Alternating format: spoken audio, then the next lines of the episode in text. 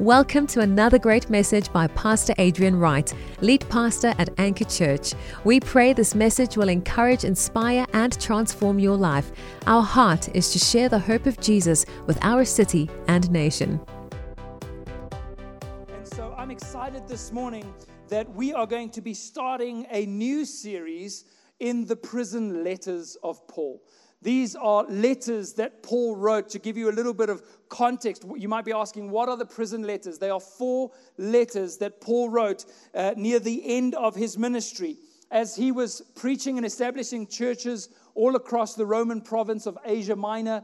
Uh, a lot of it would be in today's modern day Turkey and, and, and into some parts of Europe and, uh, you know, uh, across to, to the eastern side as well, as he was establishing and planting churches and, and encouraging these churches and writing to them, really acting as a father in the faith to them. Um, in, in the midst of doing all of this, he got arrested several times.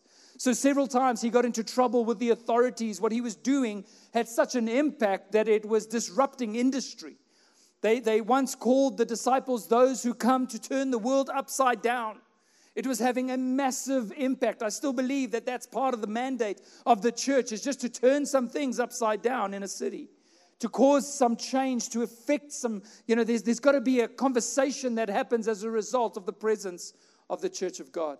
And so many people are upset with Paul. The enemy is trying to stop Paul from doing the work that he's doing. And so he's arrested at least three separate times. A lot of people believe four times um, at the very least, but three that we read about in the Bible.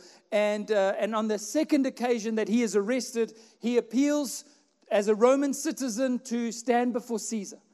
And uh, this became a bit of a habit that he wouldn't be tried by the Sanhedrin in Jerusalem, but every time he says, I'm going to appeal to Caesar.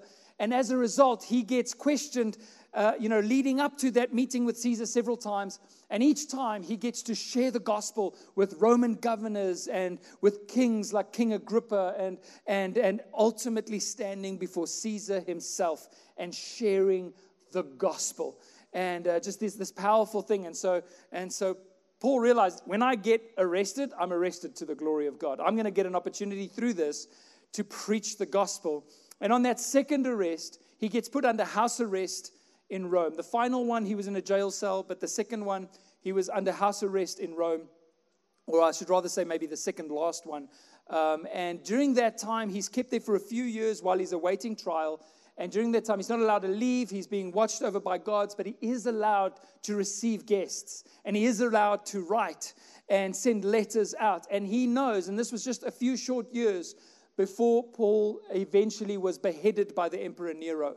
And so, what if you knew that you're awaiting what is potentially going to be a death trial? What would you write?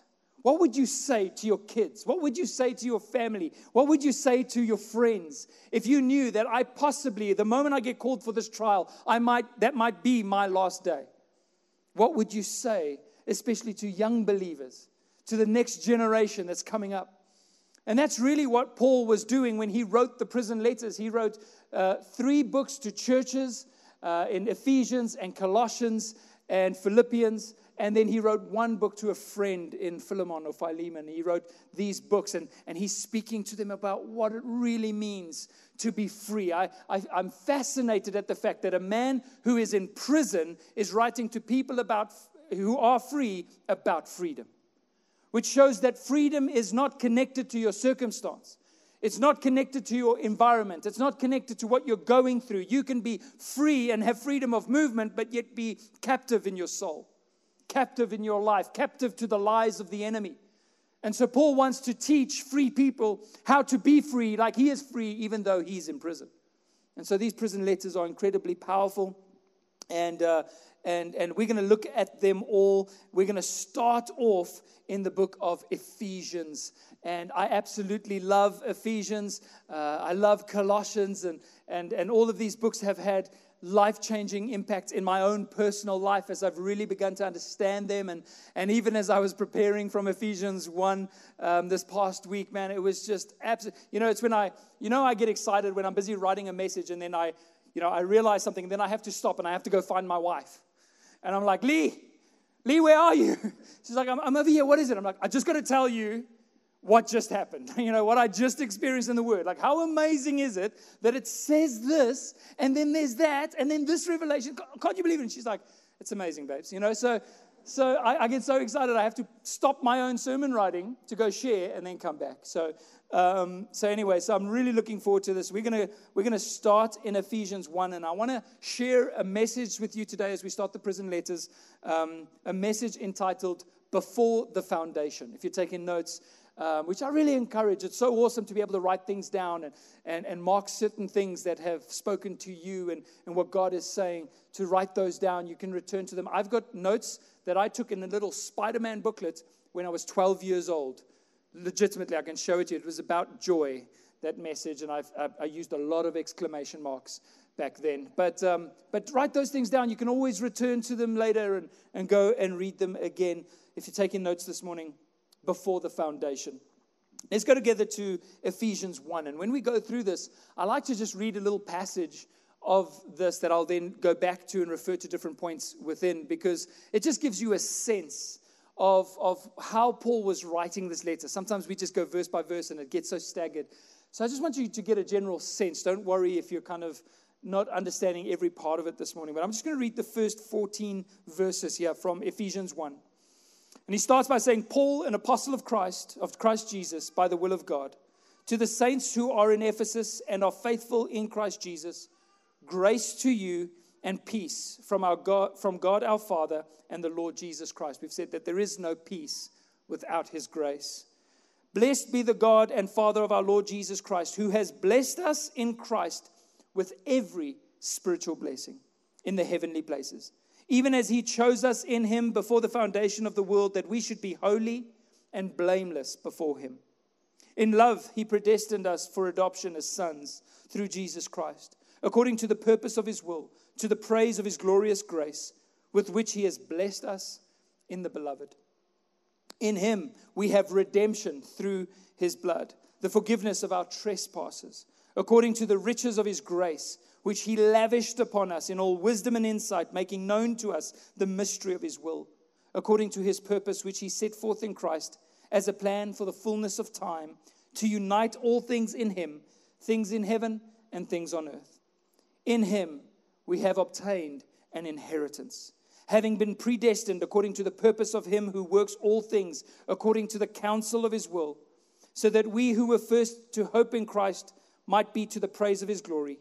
In him you also, when you heard the word of truth, the gospel of your salvation, and believed in him, were sealed with the promised Holy Spirit, who is the guarantee of the inheritance until we acquire possession of it to the praise of his glory.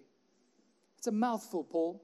You said a lot there, Paul, but it's so rich and so, so full when you get into what he's saying we have in Christ, what we have in Christ. I remember a few years ago, I was traveling to London and I got on an aeroplane and we were arriving in London in the late afternoon, kind of like uh, one of those gray sunset type of days, typical days in London. And as we were flying over, I happened to have, uh, you know, a window seat, and I looked out at the city of London below me with the, the Thames River snaking out below and, and all those typical landmarks that you would expect to see are just there. You know, the ones they would always show in every movie that involves London. I, I, I saw them almost like a pop up book below me. They were all standing out. And, and I remember seeing a football field and, and wondering, I wonder what football field that is. And then as we flew over it, I looked down and I saw, oh, it's Fulham.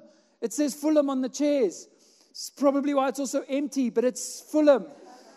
Um, and, and, and so I, I, I saw the, the, the, soccer stadium and, and all these different landmarks and just enjoying the sights. And when I was reading the book of Ephesians, I realized that the book of Ephesians, unlike Colossians and Philippians and so many of the rest of, of Paul's writings, and more like the book of Romans, it's actually a very concise overview. It's all the landmarks, it's all the most important things that he's been saying for so long that he is writing for the church in Ephesus. But if you look at the way it's written, it's not just for the church in Ephesus. In fact, it has a very general sense about it. Again, like the book of Romans, it was, it, it, it was intended to be distributed to the church in general.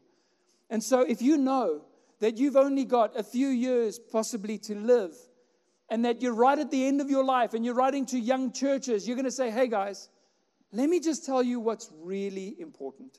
Let me just help you understand what it is that we really have in Jesus, who you truly are in Jesus. There, there's certain things you need to know because it's, it's not something that we want you to find out at the end of your life when you're done figuring things out. It's something that we want you to live from, from as early on in your life as possible.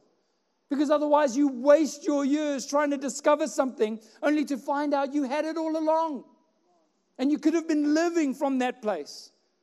And instead, you spent your years searching for something you already had in your back pocket. Have you ever lost your keys and looked absolutely everywhere and then put your hand in your pocket and realized they were there all along, but you couldn't tell your wife? So you stuck them in the couch real quick and then pulled them out again and said, Hey, I found it, I found it, was in the couch. Yeah, that's what we do. We get to the end of our lives and we realize, oh, why didn't I just believe this earlier? I had it all along. And so that's really what Ephesians is like. It's a concise overview of everything the Holy Spirit had revealed to Paul about the gospel and how we can apply it in our lives. And ultimately, it comes down to two things knowing who Jesus is is always the most important thing. Knowing who Jesus is, what he's done for you, what the finished work of the cross has accomplished for your life. So, number one, knowing who Jesus is. Number two, knowing who you are in Jesus. If we could figure those two things out and truly believe it with all of our hearts, it will transform the landscape of our lives for eternity. What it speaks to, those two things, is your identity. What do you see when you look into the mirror? What do you think about yourself when you look into the mirror? Do you see your sin and your imperfection or your failures or your flaws? Are you, are you embarrassed about the life that you've lived? Are you, are you trying to convince yourself that it's not so bad? When you look into the mirror, what is it that you believe about yourself? That you think about yourself? What is it that you think God thinks about you? Paul doesn't want us to have any kind of misgivings about the way God feels about us, about the way he sees us, about what he believes about us. In many ways, looking into the eyes of Jesus and into the mirror of his word is like staring into the mirror of eternity.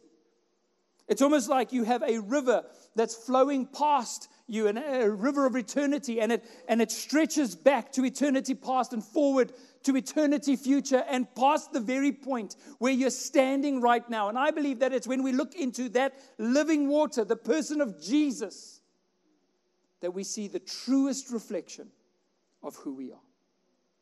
The problem is we live in a hall of mirrors.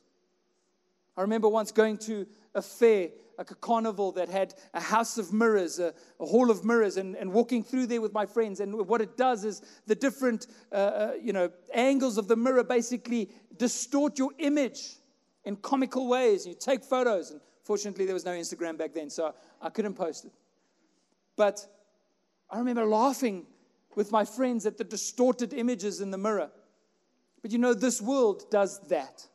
We live in that hall with those distorted images. The angles are all wrong. And it's only when we come to the true reflection of the Word of God, of the person of Jesus, that we see the true image of who we are. It's vitally important for your life and your future because it's when you begin to see Jesus that you begin to discover yourself. It's Paul's conviction that in Jesus, it's not your failures, it's not your imperfections, it's not the mistakes you've made, it's not the things you've achieved, it's none of those things, but that you and I and we are the beloved of God. He uses that word there. He said, You've been accepted in the beloved. You're a part of the family. You've made it onto the team. You're here. You're a part of this. It matters for your life. You're not on the outside. You're not a foreigner. You're not a stranger. His love is for you. You're accepted. You are loved. Why? Because you are a son and a daughter of God. That's who you are. That's the first point of your identity. I am the one whom Jesus loves. I often use this analogy if somebody woke you up in the middle of the night, put a gun to your head, and said, Who are you? Your answer shouldn't be, well, I, uh, you know, I'm the CEO of a company. Or I work at, you know, people ask us that oftentimes, we, what do we do? Well, I work there or I do this or, you know, I've achieved that. No, that's not the core of your identity. The core of your identity should be I'm the one whom Jesus loves. That's who I am. And it doesn't matter what else happens, that's who I am.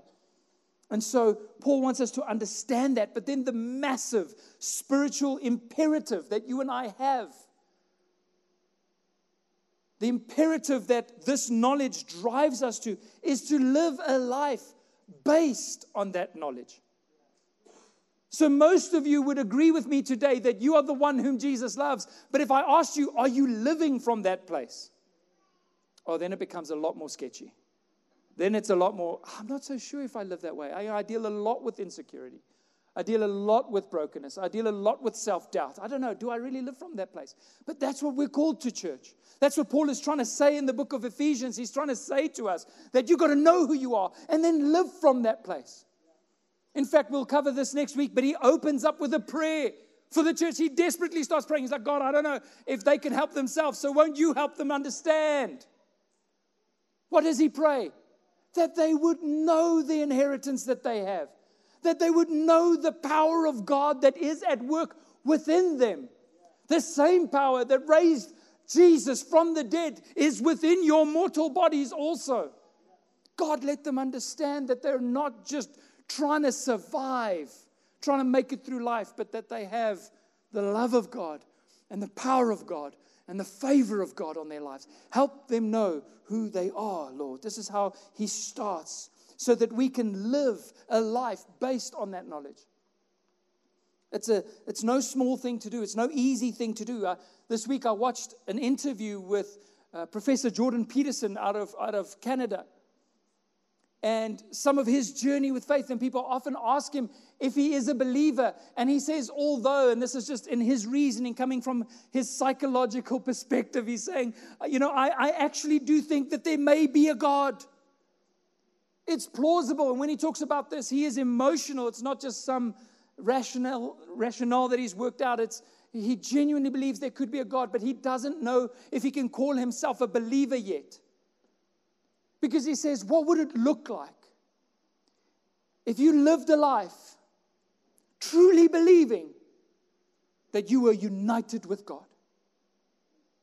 If you weren't always running at cross purposes to yourself, only believing 60 or 70%, and the rest is self doubt and, and self contradiction. What would we look like? How would a person be transformed and transfigured in everything they say and do and desire if they truly believed that they were united with Christ?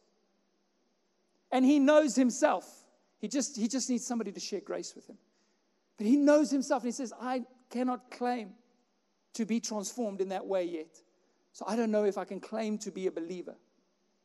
And as I say, I wish I could just go and share the gospel and share that our acceptance as believers is based on what Jesus did for us, not what we have done for Jesus.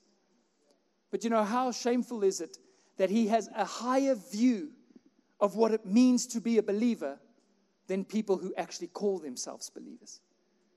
That he understands that believing means that you will be fundamentally changed that your life won't be the same. How many of us claim to believe in God, but we live our daily lives as if He doesn't exist? We deal with every crisis as if it's completely up to us. It's why Jesus constantly said to the disciples, Oh, you of little faith. Don't you believe God loves you? Don't you believe He wants to move on your behalf? And so, this is a difficult thing for us to live even though it might be an easy thing to claim. And so Paul is desperately wanting the church to understand who they are. He opens that letter of Ephesians with a prayer God, help them see, let them trust in the power. How much less would we struggle with insecurity, with self doubt, with anxiety, with pursuing things that are ultimately worthless? How much less time would we waste trying to impress others and hold on to a good name and, and accomplish something that, that, that would stand up before society? How much less time would we waste if we just understood that we are already loved and the sons and daughters of God. The truth is that most of us fail constantly to claim the truths of who we are and live from that place. And so I'm going to ask Pastor Brent to bring outside of the microphone and my Bible and my wife. My fourth favorite thing. my wife's number one, just so, just so you know. That wasn't, which is the drawing board. I struggle. I sit at restaurants with people when I'm doing counseling, and I've got my own notebook. And even if they don't see it, I'm drawing while I speak. So I'm constantly wanting to take every opportunity to write something down. But what I want to show you this morning is I want to I want to just give you a visual, thanks Brent, give you a visual idea, an illustration of the lives that we that we lead. And if this was your chronology or my chronology, the life that we live, that represents that little line represents your life. And so if I put the year that I was born, that I came into this earth, 1984, 17th of February, by the way, in Genesis 7 and verse 11, you can go look this up. It says, On the 17th day of the second month, the Lord opened the heavens and the great waters of the deep burst forth. Check it out. Check it out. I'm Just going to put Genesis. I'm not saying it's referring to me. I'm just saying it happens to refer to my birthday, all right? So this is the year that I was born, and, and let's say I live for 80 years and I live to 2064, that's all I get. Now, you might have come later on this line. You might, have, you might live beyond this line a little bit. But ultimately, whether you were born before me and live longer than me, we all only get the space between those two lines. And it goes by in the blink of an eye. We had a breakfast with Pastor Mark and Auntie Cora on Friday morning. And we just sat there with them, and they were talking about how long they've been in ministry. And I realized they have been in ministry longer than I have been on this earth. Pastor Mark is in his 70s, Auntie Cora is 68. And they're saying it was like yesterday that we finished school. It goes by so quickly. And so we all have to deal with the fact that we have this really short period of time here on earth. And the question that we're constantly trying to figure out along this line is who am I? Who am I? What am I here for? What am I trying to do? Who am I? Now, how do you define that? If somebody said something about your life, how would they define it? And the first thing that we begin to, to learn about that society values, that we think defines the space between this line, is I am what I do. That's the very first thing we go to. Whatever I do, you know, if, if you if you have a if you've just gotten a promotion and you've just moved up a level at your company and you're CEO or you lead this or you lead that, and somebody meets you at a party and says, What do you do? And you're like, Oh, I've been waiting for this question. but if you have a job that doesn't sound that exciting, let's say you're a, a stay-at-home mom, which we love. We I know what I know that's a big job. That's harder than running some companies. But then we changed the title to Home Executive. I manage a small portfolio of kids, you know. Because we're so bought into the idea that I am what I do. And so when you're achieving and when you have success and when great things are happening, you feel good about yourself. But how many of you know that that is not the course of life? We all face setbacks. We all face challenges. We all uh, get demoted sometimes or retrenched or whatever it might be, or we fail, we sin, we do things that hurt others, and then all of a sudden we hit a depression because we don't know who we are. Have you, you'll see people who find their identity in what they do. Take it away from them, they don't know what to do, they don't know who they are anymore. They begin to crumble because their identity was so connected by that. Some people that are older kind of might be retired and aren't blazing trails anymore, but they want to constantly point you to the trophies of the past. Oh, this is what I did. I did some good. I had some success. I, you know, I achieved a few things. Can you see? Can you see? Can everybody please love me? Our favorite line from a movie that Brent and I often repeat is, Will that make you love me? If you know the movie, you'll know what I'm talking about. And we say that to people. If I can have this trophy, will that make you love me? We think we are what we do. Number two, I am what other people say about me. I am what others say about me. Now, this is a, a very powerful thing, and it becomes a very important thing in people's lives when, when they speak well about you. How many of you know when people are speaking well of you, you walk around freely? I mean, you enter every place with confidence because you are well spoken of. People believe in you.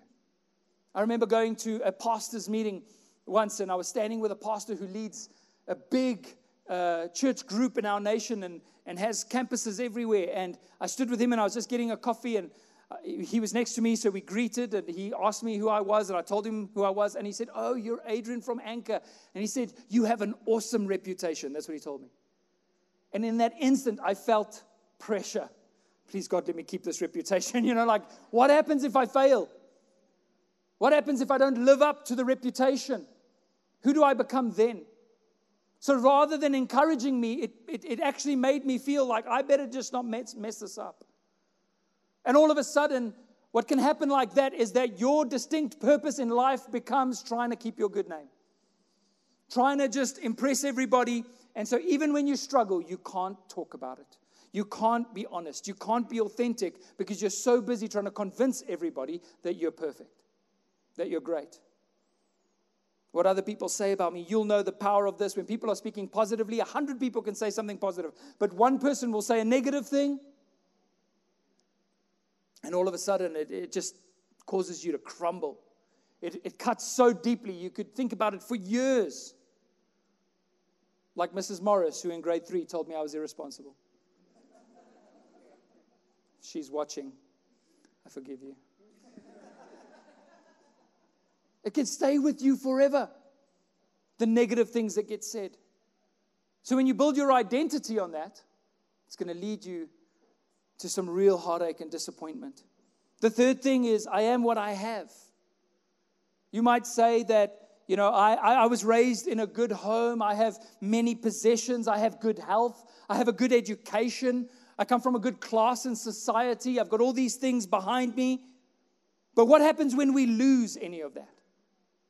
We've seen how people who, who during the recession that happened in 2006, 7, and 8, uh, uh, and, and, and even now through the lockdowns and everything, that there were people, that you had people that were executives of companies showing up for minimum wage jobs queuing. What happens when you lose it?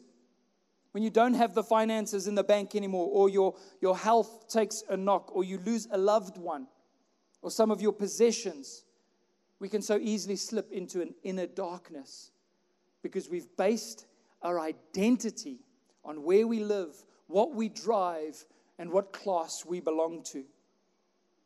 See, the problem is that we spend almost all of our energy during the course of this very little line trying to meet those standards. Trying to, trying to constantly live up to the idea that we are what we do. We are what people say about us, and we are what we have. And when that's the case, your life will very quickly look like this.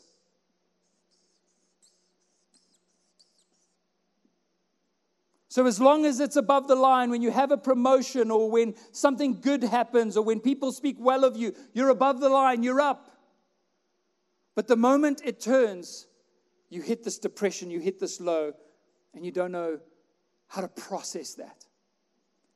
And so, our entire pursuit in life becomes trying to stay above the line. We put all of our mental and physical and emotional energy into just staying above the line.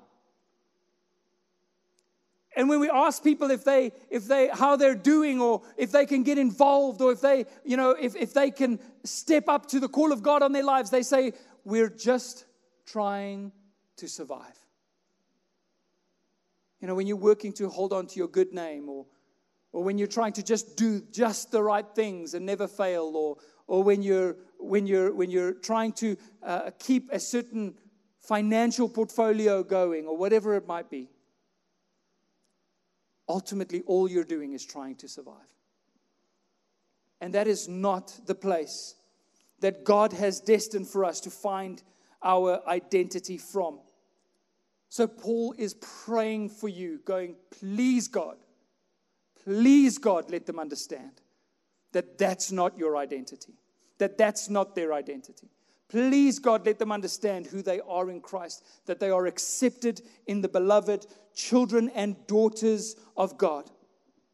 See, I believe that it's Satan and his demons who have actually convinced this world, the God of this age has blinded them.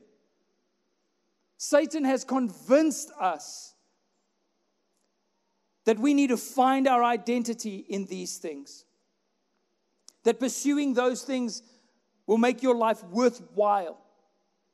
All the, all the while, he knows that it's only going to discourage you and get you to waste your life.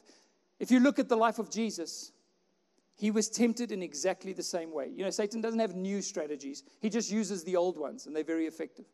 And he tried the same strategy on Jesus. He said to Jesus, Won't you turn this rock into bread? Jesus, you have power. Put it on display. You are what you do. How many of you have read that verse and been like, Come on, Jesus, do it? Do it, show him. Jesus says, I don't need to. I don't need to prove, I'm not what I do. I don't need to prove that. He says, Why don't you throw yourself off of the temple? And God will command his angels concerning you, and people will speak well of you and talk about the miraculous things that you can do. Won't, won't you show everybody that God is on your side? Jesus like, I'm not what people think about me. He stood before Herod and was accused and shouted at and had every right to defend himself, and yet he stayed silent. What people have to say about me is none of my business. I know who I am in Christ. Jesus knew who he was. He says, Bow down and worship me. Satan says, Bow down and worship me to Jesus, and I will give you everything your eyes can see. Possessions, you are what you have. And Jesus says, Get behind me, Satan. You see, he was trying to convince him that he would be loved, accepted, and significant, that everybody would love him if he could do these things. But Jesus says, That's a lie. A lie that leads to destruction. And I will not bow because I know who I am. Because before I was led into the desert to be tempted by you, the Spirit of God already told me who I am. God's Spirit already spoke. What happened just before Jesus went into the desert? He was baptized. And in Matthew 3, verse 17, we see this. After Jesus up, came up out of the waters of baptism, it says, Behold, a voice from heaven, the voice of God said, This is my beloved Son, with whom I am well pleased. It's my beloved Son and my favor rests upon him. So Jesus knew that. So you couldn't get him to do a fancy little miracle or to test God by jumping off of a tower or to try and save his reputation. It meant nothing to him. He made himself of no reputation because he knew who he was. The Bible says, knowing where he came from and to where he was going. There's power in knowing who you are. You are my beloved son, and my favor rests upon, on, upon you. That is the voice that he clung to as he lived his life. People praised him and rejected him. They hailed him and they crucified him, but he clung to that truth. It made no difference what they thought, it made no difference what they did because he knew that he was the beloved. He was unwavering as a result. Is that what your life looks like? I'm the beloved even before I was born. And what was said of Jesus, if you read the scriptures, is said of you, Anchor Church. Every individual of this place, in this place, it was said of you. It was said of you. In 1 John 3, verse 1, I can mention many scriptures, but John writes and he says, See what kind of love the Father has given to us. That we shouldn't be called, that we should be called children of God. And so we are. Just like Jesus was the beloved son, you today are the beloved son and the beloved daughter of God. The reason why the world does not know us is that it did not know him. We're from another place. Our identity comes from, from elsewhere, not from what we can do in this line, but from who we really are, seated with Christ in heavenly places. But you have to hear the voice of the Holy Spirit for your own life today. Every single one of us. This is not something that I can do for you secondhand. Have you heard God's voice telling you that you're His son, that you're His daughter, and that you are loved?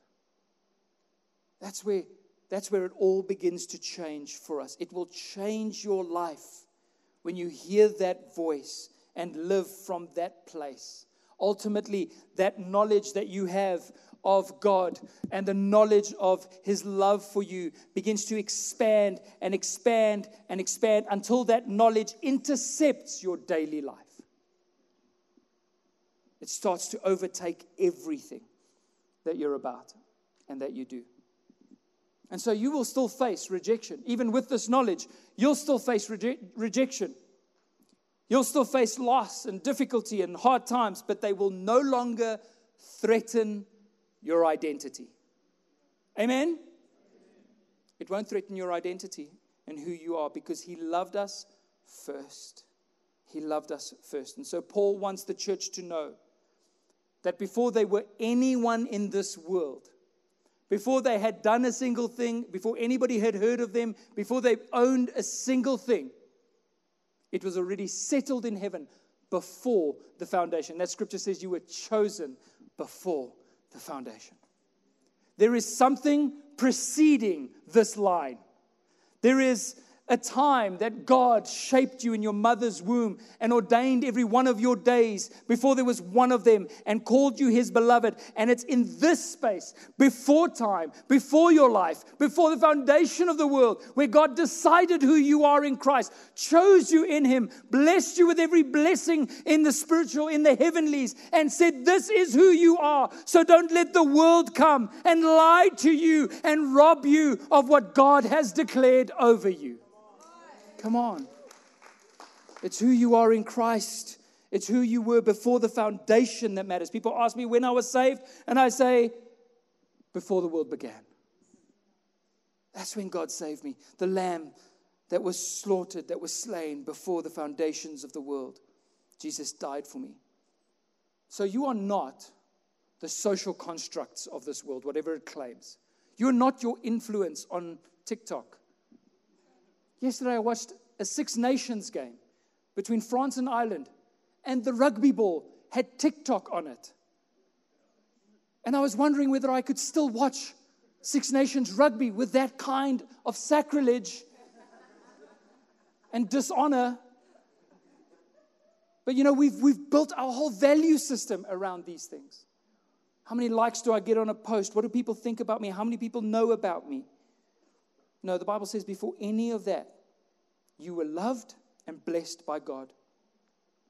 Paul says in verses 3 to 4 Blessed be the God of our Father and Lord Jesus Christ, who has blessed us in Christ with every spiritual blessing in the heavenly places, even as he chose us in him before the foundation of the world, that we should be holy and blameless before him. Before you lost that job, before you faced that loss, before you made that mistake, before you committed that sin, before that thing happened in your life, you were already blessed with every spiritual blessing. It's not hinging on those things. You were chosen in Christ. The Bible says, do not, in Colossians, which we'll cover in the future, do not let anyone disqualify you for the prize, the prize Jesus died for you to have. We see there in Ephesians 1 7, he says, In him, in Jesus, you have redemption. So, whatever you've done that may have been wrong, you have redemption through his blood, forgiveness of trespasses, according to the riches of grace which he lavished upon us. And I love that word lavished. I don't know why, but I imagine a car wash. You know when you when you when you put the sponge in the bucket and it's just like water's dripping and soaps everywhere, and you just like slosh it on the window screen and it's just like everywhere. You're like, this is amazing. I sometimes do it in my bikini or whatever. You know, just like sorry for the image. I don't really have a bikini. But that idea of lavished, God didn't just give you, oh, okay, you messed up again. Here's a little bit of grace to get through it. No, He lavished that grace upon you so that you'll no longer struggle with the sin, that you'll no longer be under the dominion of sin, but that you'll have the victory that causes you to live abundantly in the call of God for your life. It's not just for all the things you need to be forgiven from, but all the things you're going to walk into by His grace. You have that redemption. You don't have to earn it, it's yours in Jesus. You have been bought back, which is what redemption means to be bought at a price. You've been forgiven according to the plan of God to unite us all together with Him. We then see in Ephesians 1:11 it says in him we have obtained an inheritance we have an inheritance in Jesus. Having been, it says, in him we've been obtained an inheritance, having been predestined according to the purpose of him who works all things according to the counsel of his will. So there are certain things, like I have a life policy, I think. I can't remember. Aaron, do I have one? I'm not sure. But I have a life policy, and what happens is if I die, my, the beneficiaries, which is my family, will receive whatever I have for them to receive. And the Bible says that in Jesus, when he died on the cross, we all were named as beneficiaries. And everything that the cross accomplished is yours, not because you earned it or worked for it. That would be a salary, not an inheritance. But because you're a child, because you're a daughter, because you're one with Christ, what he has won for us on the cross is yours by inheritance as a child of God. It can't be lost. My kids do not always obey me. But it doesn't mean they stop being my kids. And so this is not something that you can be disqualified from. You've an, obtained an inheritance. How do you know?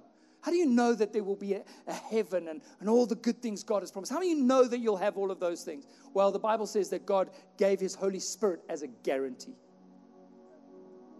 The presence of the Holy Spirit in your life is a guarantee that if God says He's going to do something, He's going to do it that you are accepted, that you are loved. I often say that grace, a synonym for that could be the presence of Jesus. Why is God presence in the lives of sinners? Why? Because of grace. How do we know? Well, we actually have His Spirit. We experience Him. We journey with Him. There's fellowship with Him. We draw closer to Him we're in a relationship with this Holy Spirit that is our comforter, our healer, who reminds us of the words of Jesus, who, who's constantly shaping and molding and speaking to us. We have this presence of God in our lives as a tangible reality. And if that's real, how much more every other promise of God? You have the deposit of the Holy Spirit, so you have your guarantee of inheritance.